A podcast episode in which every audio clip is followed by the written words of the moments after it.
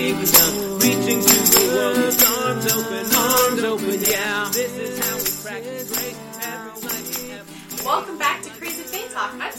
I'm Steve, I'm Erica.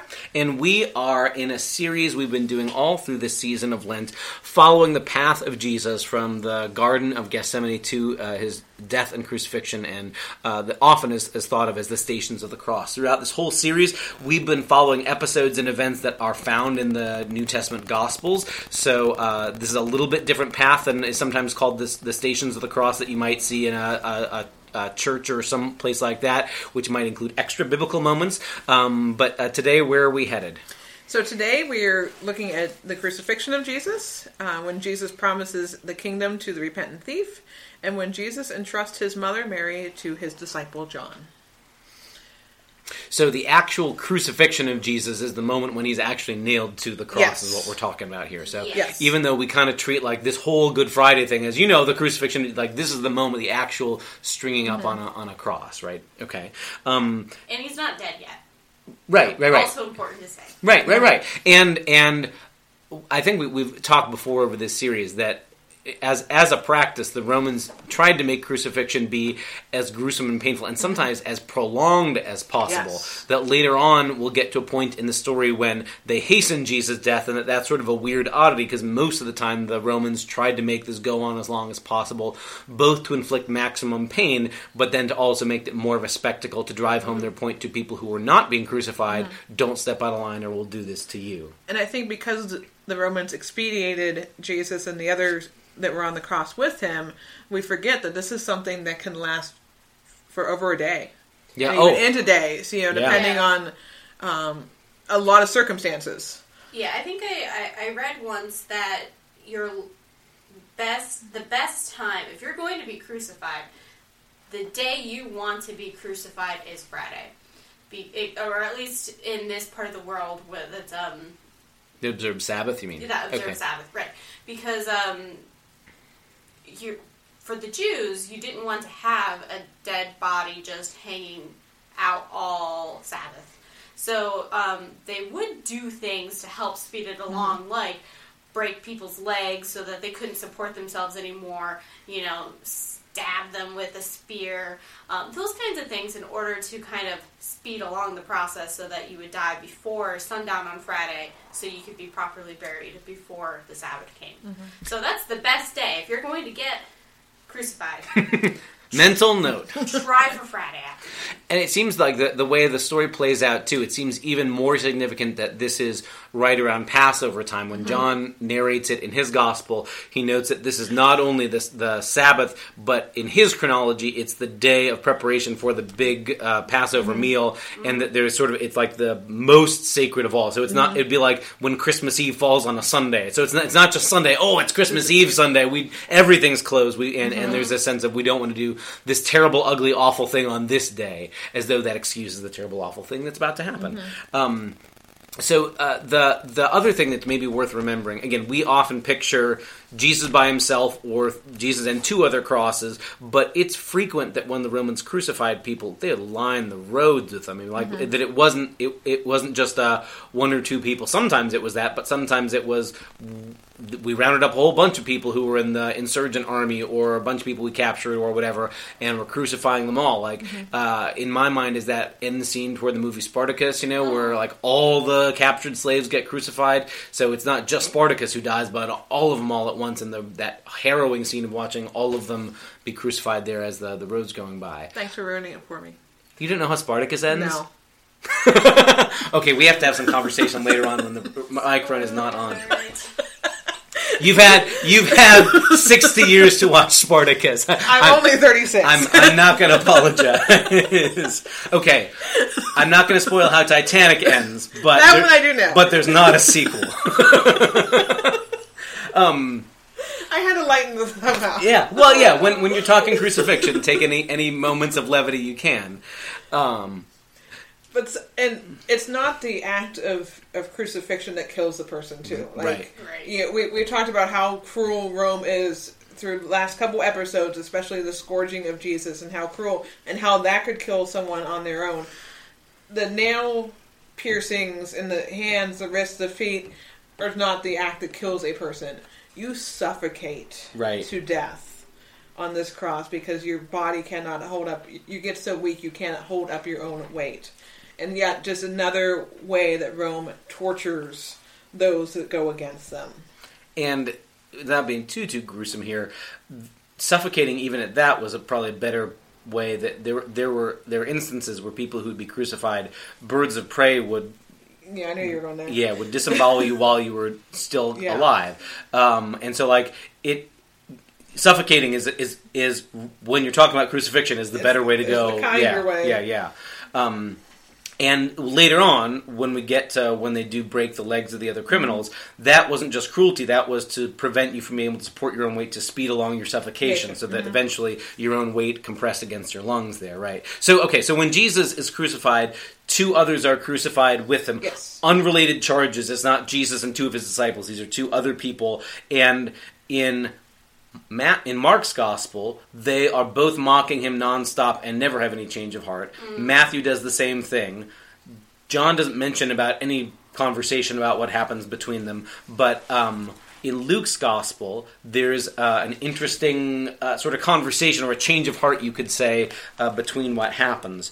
Um, uh, the the way Mark tells the story, everybody is just mocking Jesus the whole time. The crowd is mocking, the soldiers are mocking him uh, while he's dying. And before we get to that conversation between Jesus and the the one thief who seems to have something happen in his heart uh, in the next moment, um, it seems to me worth mentioning that part of that mockery takes the form uh, of the the the notion if you really are the son of god come down from the cross right? So this is i mean this is sort of the, the charge they level against him as he said he was the son of god. He said he was the savior. Well if god if he's really god's chosen savior shouldn't he you know be the one destroying the romans not dying at their hands? Shouldn't he be the one saving the day not dying?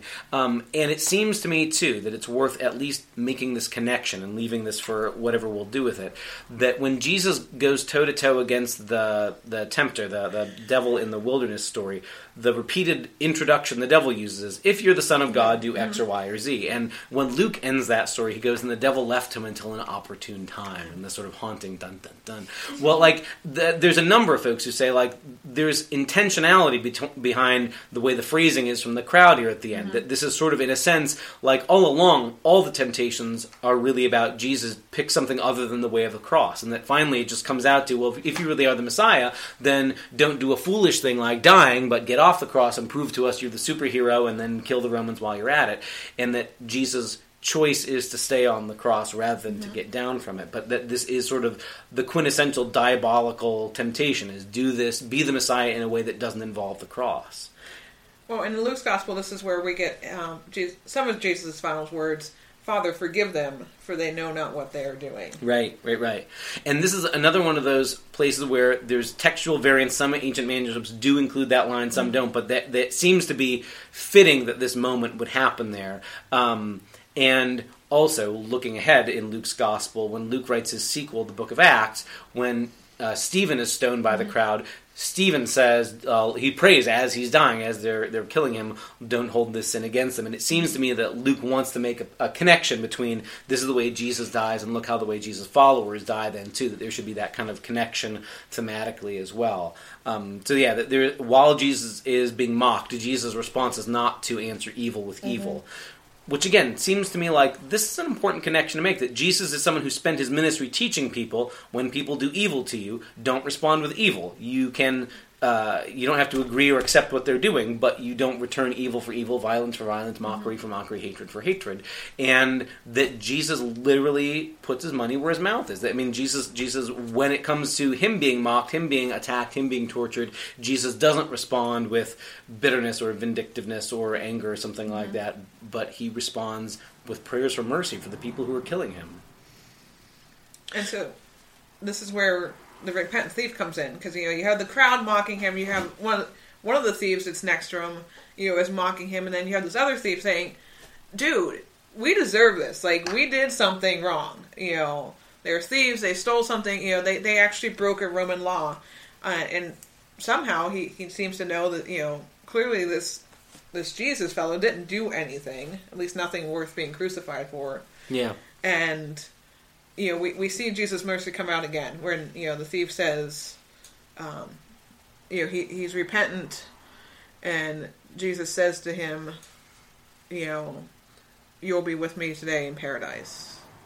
Right. It, I, I think it's interesting, like the way this the way this conversation unfolds. That like the the person on the cross next to him doesn't exactly. I mean, like he's got some kind of faith because he says, "Jesus, remember me when you come into your kingdom."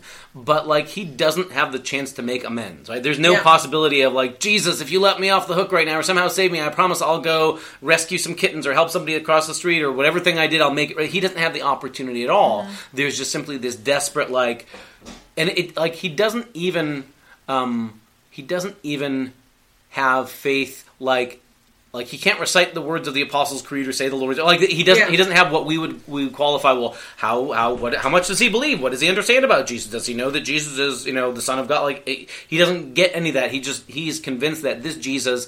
Uh, like, like in a desperate leap that he's coming in in this kingdom he's been talking about that this will really happen in some way, um, even if he doesn't exactly know what is it that he believes about Jesus. He doesn't even pray the Jesus prayer. I mean, you know, like this is Right? Nobody's invented the Jesus prayer. It's it's not the 19th century yet. I've always kind of wondered about the other thief, Mm-hmm. the one who we do not call the repentant thief or criminal, because he, he's he's up there, and the words that we have of him that he says is, "Are you not the Messiah?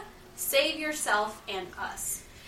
And you know, since we can't get tone of voice with the text, you know, I, I always wonder how did he say this? Yeah. Was he being completely mocking?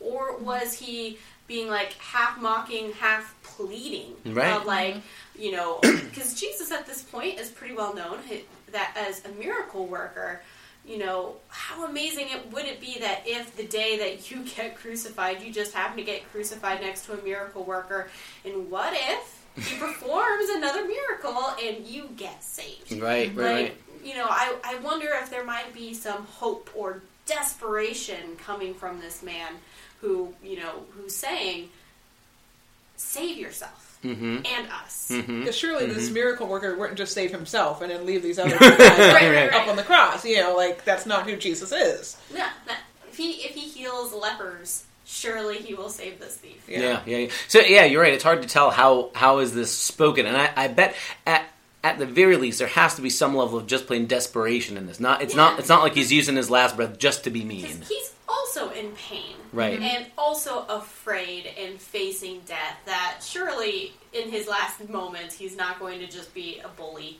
Mm-hmm. Mm-hmm. Mm-hmm. It's interesting too how like we make certain assumptions about what these people crime must have been. The the word that is used to describe them in in uh, the NRSV just translated as criminals, and the Greek is even less helpful. The the word is kakourgoi, which means evildoers. they were just people who did something bad okay bad workers. Um, and yeah, we like we could imagine. Well, it must have been something pretty serious to get uh, capital punishment to be to be killed, but hard, It's Rome. yeah, well, right, right, right. But and and hard to know for sure. Um, but we we invent all kind of backstories for them sometimes, and mm, Yeah, because I have it pretty firmly in my head that they're thieves. But again, I've been struggling with that because the Bible that's in front of me is saying criminals.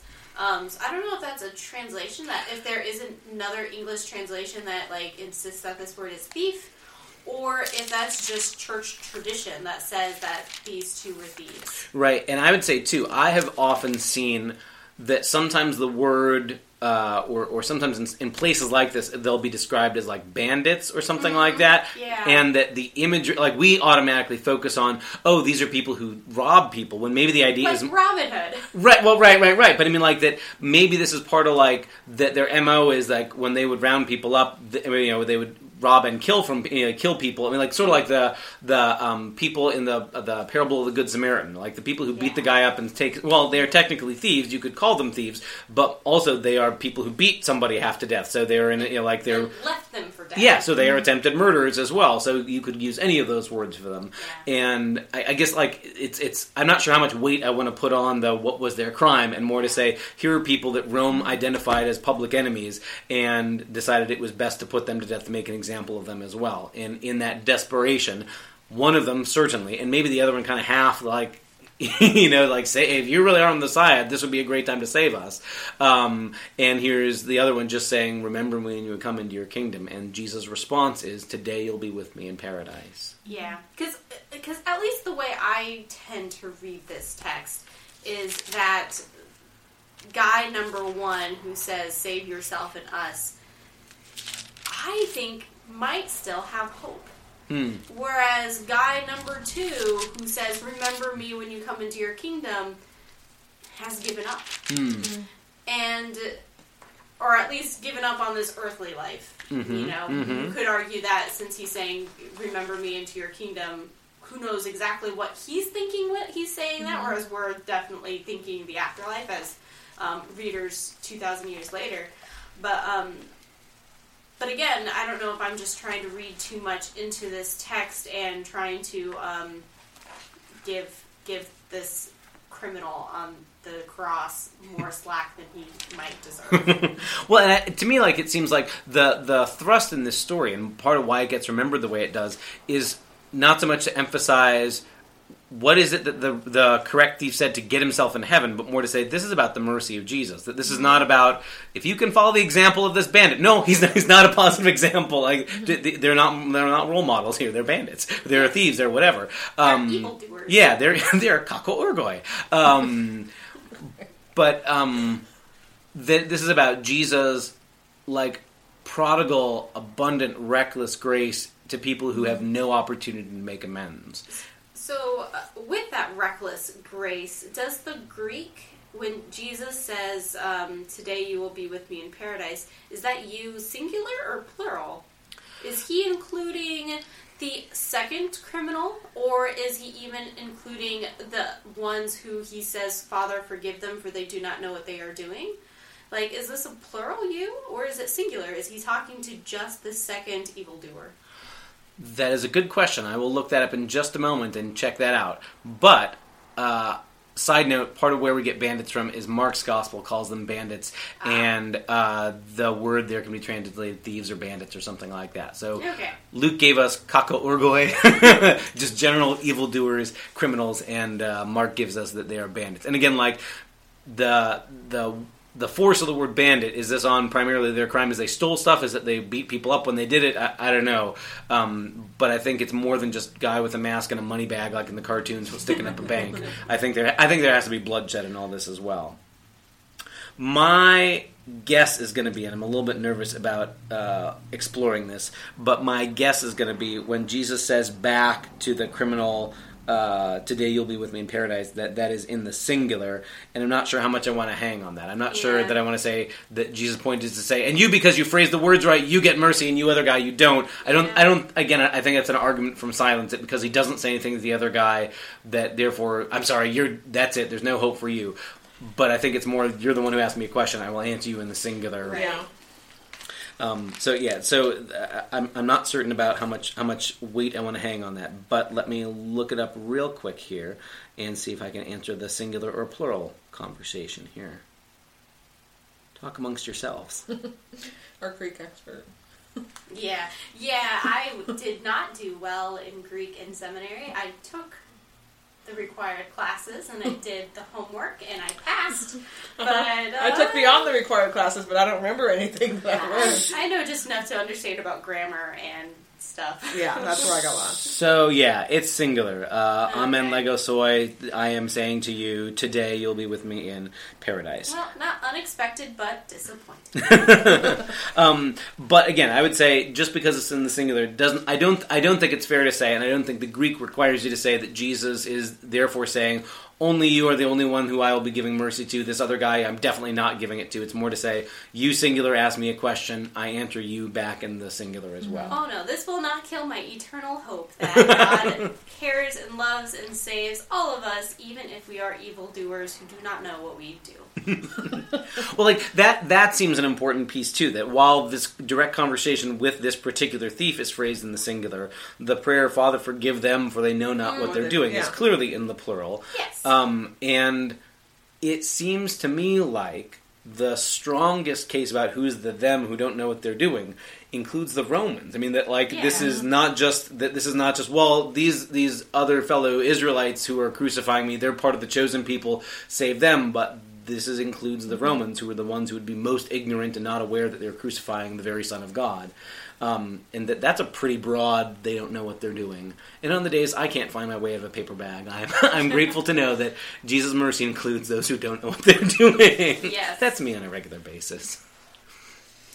So the next station, um, and the last before Jesus actually dies. Spoiler alert! Before the next episode, um, I haven't seen Spartacus yet. Is, is Jesus and his mother Mary and his disciple John. Um, and picking up in John's Gospel in chapter 19, starting in verse 25. Meanwhile, standing there near the cross of Jesus were his mother and his mother's sister, Mary, the wife of um, Clopas, and Mary Magdalene. And when Jesus saw his mother and the disciple whom he loved standing beside her, he said to his mother, Woman, here is your son. And he said to the disciple, Here is your mother. And from that hour on, the disciple took her into his own home. So it doesn't actually say John, it's just the disciples. Yeah. Yeah. And so we're left, and like this is a moment maybe to say in John's gospel, right about the passion narrative or the upper room, mm-hmm. we get this figure named every so often who The is the disciple, the one whom Jesus loved, who was sitting nearby Jesus at the Last Supper, and then who shows up in the garden in the mm-hmm. courtyard. I like the theory that this disciple is Lazarus. Because Ah, right before that happened, Jesus raised It's Lazarus Lazarus from- from the dead. So I like the theory that the disciple that Jesus loved in the Gospel of John is not John, but in fact Lazarus. you can make a case for that too, because when Jesus weeps and breaks down, the crowd says, "See how he loved him." Yes. Um, And at the after the resurrection, when Jesus is hanging out with his disciples, and Peter's all like, "Lord, what about him?" and like gestures towards the disciple whom Jesus loved, and um, Jesus replies with something along the lines of, um, "What does it matter to you if he doesn't die before I come back again?" Because I guess that was the rumor, right. and because Lazarus was already raised from the dead. So it's a possibility. Yeah. So anyway, that's my favorite theory. Side note. at, at the end of John's gospel, you get this additional weird coda where after the like a last mention of the beloved disciple, it breaks the fifth wall, and the narrator now says, "And I, this beloved disciple, am writing this down for you." He doesn't say my name is John, but he just Yeah. says, I'm, "So." The there's a strong connection between saying whoever the beloved disciple is is the one who wrote the gospel. Now we automatically assume, oh, that must be John because we call this the Gospel of John. But the only reason we call this the Gospel of John is people assume John was the beloved disciple, and that therefore, so like it's kind of circular. Yeah. Um, we don't have any of the original manuscripts of any of these, and so we have no idea for sure who wrote any of the Gospels. Uh, we don't even have even the Gospel of John with a title page or an autograph from John. Yes, because unfortunately, the author did not go, I, the beloved disciple, John. Right, right. It was this." kind of a masked singer kind of a thing. Where they, yeah. Yeah, Um, you all clearly know who I am. Um, but the I, I guess I, I guess you do have to to go come to some conclusion that whoever the beloved disciple is, they they are intended to be understood as a specific particular person and not like a metaphorical concept. Because at the end, there's the idea of this disciple actually takes Jesus' mother into his own home and cares for and provides for her because presumably. Joseph isn't in the picture anymore. Like we Yeah. get no stories of adult Joseph in Yeah. adult Jesus' life, and whether that's because he's died or not, who knows? But um, he's not in the picture, and so it seems it falls to somebody to make sure that Mary is taken care of. And so uh, John takes, or the beloved disciple takes Mary into his own home. That suggests to me we are meant to understand this as a real, physical, historical person and not a concept. Because I've, I've heard some people make the case, well, the beloved disciple is you, the reader, and that seems to me like I'm not, I'm not sure that makes sense because he's sitting there eating at the table next to Jesus, and it's um, Also, Jesus. he's literally taking care of Mary. Right, exactly, exactly. So I don't, I don't think it's a metaphor, even though I've heard, I've, I've heard that interpretation before. Oh, I've not heard that. Um, so it, I guess it's interesting to me that um, Jesus, knowing that he is dying and knowing that he is moments away from death, and again, whatever whatever awareness he has of the promised resurrection, that's on the radar too. But knowing those things that might seem more urgent, his concern is for other people. I mean, there's something beautiful about that and very Jesus about that. Um, that is like, okay, I, I need to make sure that someone is taking care of her as well, and that as much as he has cared for strangers, though you know, the, forgive those who are crucifying me, and even offering paradise to this uh, dying uh, evildoer next to him. Um, that he is still concerned both for the beloved disciple, that he have some purpose in life and not be aimless after this, but also for his mother as well.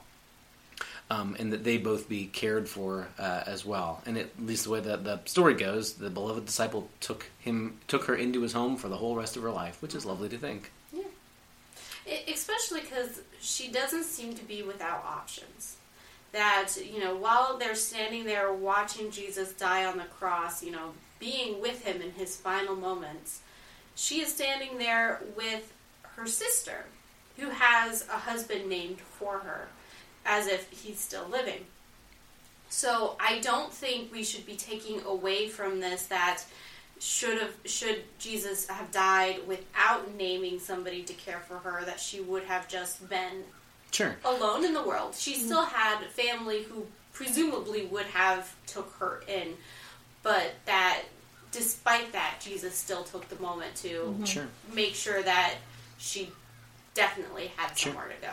Well, and Jesus presumably has brothers and sisters too. From that conversation Yes. where people say, "Hey, Jesus, your brother and sisters are here," mm-hmm. um, that it like it it might have fallen to them to take care of Mary as well, if that was a concern. But again, it seems to me like the assumption is that this beloved disciple knew Jesus' mother well enough that this made sense. That it was going to be like, you, "Look, you, you you guys will have each other. You'll take care of each other. You, you, you know, this this will be okay."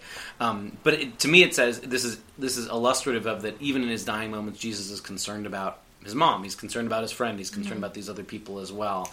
Um, and there's something beautiful about that. I, I, I guess you know in, when when you see this story played out in the movies, everything feels rushed because it it condenses you know a day into you know uh, scenes in, in in a movie. But there is something about the the crucifixion that at some point becomes almost weirdly mundane. That once he's strung up on the cross, it's hours before he dies. It's and that's a fast crucifixion, three hours, six hours on a cross. Um, and that at some point, like there is this weird opportunity for Jesus to say things like, "I want you to know you need to take care of mom, and you need to take care of like it, it, It's weird to think that there would be a moment for small talk there, but yeah, there's there's a moment for small talk. It, it, it, it seems so bizarre to me, especially because all the other methods of capital punishment we use today are meant to be fast. Um, but here, the Romans did something intentionally slow that allowed for these moments of conversation, including what seems in a way almost too mundane and ordinary to be. I mean, we should all be grieving, and here Jesus is like, "Make sure you take care of mom, and don't forget her bunny slipper." I mean, like th- th- he's mm-hmm. concerned about the details of her life. And, and I know that the three of us as pastors have been there next to people on their deathbeds. Yeah. Mm-hmm. You know, which for us usually means a hospital bed or a hospice bed at mm-hmm. home, um, where those conversations do happen, where the person Yeah. knows that they are dying and that they, you know, are saying their final goodbyes to their family and friends.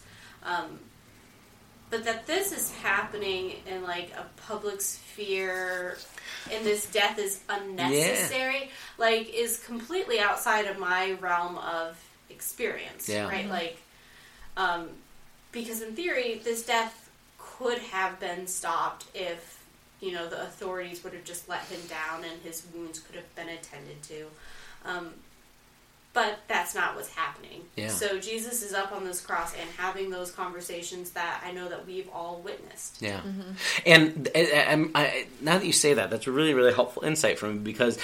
In a weird way, in those moments when you're when you're with people and someone is clearly dying, sometimes it feels very heavy, and there's just this we can feel like we can only talk about the heavy stuff about you know their medical condition and all that, and sometimes they are talking about the things that their family's going to continue on with. So, if they, mm-hmm. like sometimes it is the person who's in the hospital bed, the one who's dying, talking to their spouse and saying like, "I want you to make sure you, you know." If you find somebody, I, I, you have my permission to get mm-hmm. married, or you know, I'll make sure I want you to take care of your mother, or something also, like that. don't forget to change the oil every six Right, months. right, right, car. Right, right, right. Those things are important to remember. Yeah, and that those things do get said, and that those mm-hmm. are said with deep love about like this sense of like life is going to go on, and I'm not going to be there, but I want to make sure you're taken care of. There's something deeply beautiful if you're in that moment, and here Jesus gets to be in that moment, looking after those who he won't be there for in that Yeah. particular way. Um, and as it doesn't it doesn't make it less weird because even when you're living through one of those moments in the hospital in somebody's living room or bedroom or whatever, it's weird that we can have those conversations about normal life while someone else's life is coming to an end. But yeah, that happens. That happens a lot. what strikes me about this and, and the other words of Jesus from the cross is you know we, we've talked about how much he's been tormented how much he was been tortured how how weak he was mm-hmm. and yet these are the things that he makes sure that he says Yeah. you know of all the things that he could say from the cross in that weakened state in, in that dying state you know he, he says things like words of forgiveness and, and promising um, his kingdom to uh, someone who is repentant and making sure that his mother is taken care of. You know, I could, from what I've read about the you know crucifixions without the scourging, you know how weak people are. Um, you know, I can imagine him not saying anything at all, but he takes time to say these things, mm-hmm, mm-hmm. and um, that's just kind of what strikes me anytime I look at the, the last words of Jesus from the cross is mm-hmm. that he uses what little bit of strength he has Yeah. to say the things that he does. it, it it's interesting to me in a way that like we sometimes talk about people's last words like embodying something important about their life or what matters to them. And there's a piece of me that feels like these words are fitting to be among the last things jesus says and does. And yet at the same time jesus seems to me like the the person in history who at every point lives in a way that he- wouldn't regret what he had last said. You know, like that. Like this so fits with the character of who Jesus is at every point along the way. That's you know, stop the story at any point, and Jesus has just helped a stranger, been kind to someone who was close to him, and been merciful beyond anybody's deserving. And it says something to me about like um, while Jesus is more than moral example for us, and we have things we say about Jesus that he is beyond beyond just being a good example, he's the Son of God and the Savior and all that. He is also the example of like I would like to live my life in such a way that at the end of any day, if it was my last day, I wouldn't have regrets that man, I was a real jerk to so and so, and I didn't have the chance to make amends, or what a rotten last thing to have said to somebody. Um, and there's something freeing too about it. If, if that's how you live your life, there's an awful lot of regrets you don't have to carry. If every day you end the day with, and I was able to look people in the eye, and I don't have regrets that I was a jerk when I didn't have to be, and I handled you know other people's rottenness in a way that was mm-hmm. respectful and dignified. That there's something about the way Jesus lives that makes this the way he dies. I'm gonna say fitting, but I'm not sure what the right word. But like, it mm-hmm. seems like, yeah, somebody who lives the way Jesus lives, this is gonna be the way he faces death too. And it's not like he was a jerk, and then in his last moments he turned it around. Sometimes you'll hear those moments. Someone was rough and difficult in life, and then in their death they sort of softened up and became nice or something. Here, Jesus, his whole life long is is nothing but authentic all the way through, and it gives me this sort of uh, hope of like, yeah, I would like to be that kind of person as well. So the story isn't over yet. Uh, next week is Holy Week, and there in Holy Week the story also is not over. Mm-hmm. Mm-hmm. So join us uh, as we continue our series next week, and remember, please, please, please, that even when Jesus is put in a grave, uh, that isn't the end of the story either. But join us for more conversation next time on Crazy Faith Talk. See ya. Bye. This is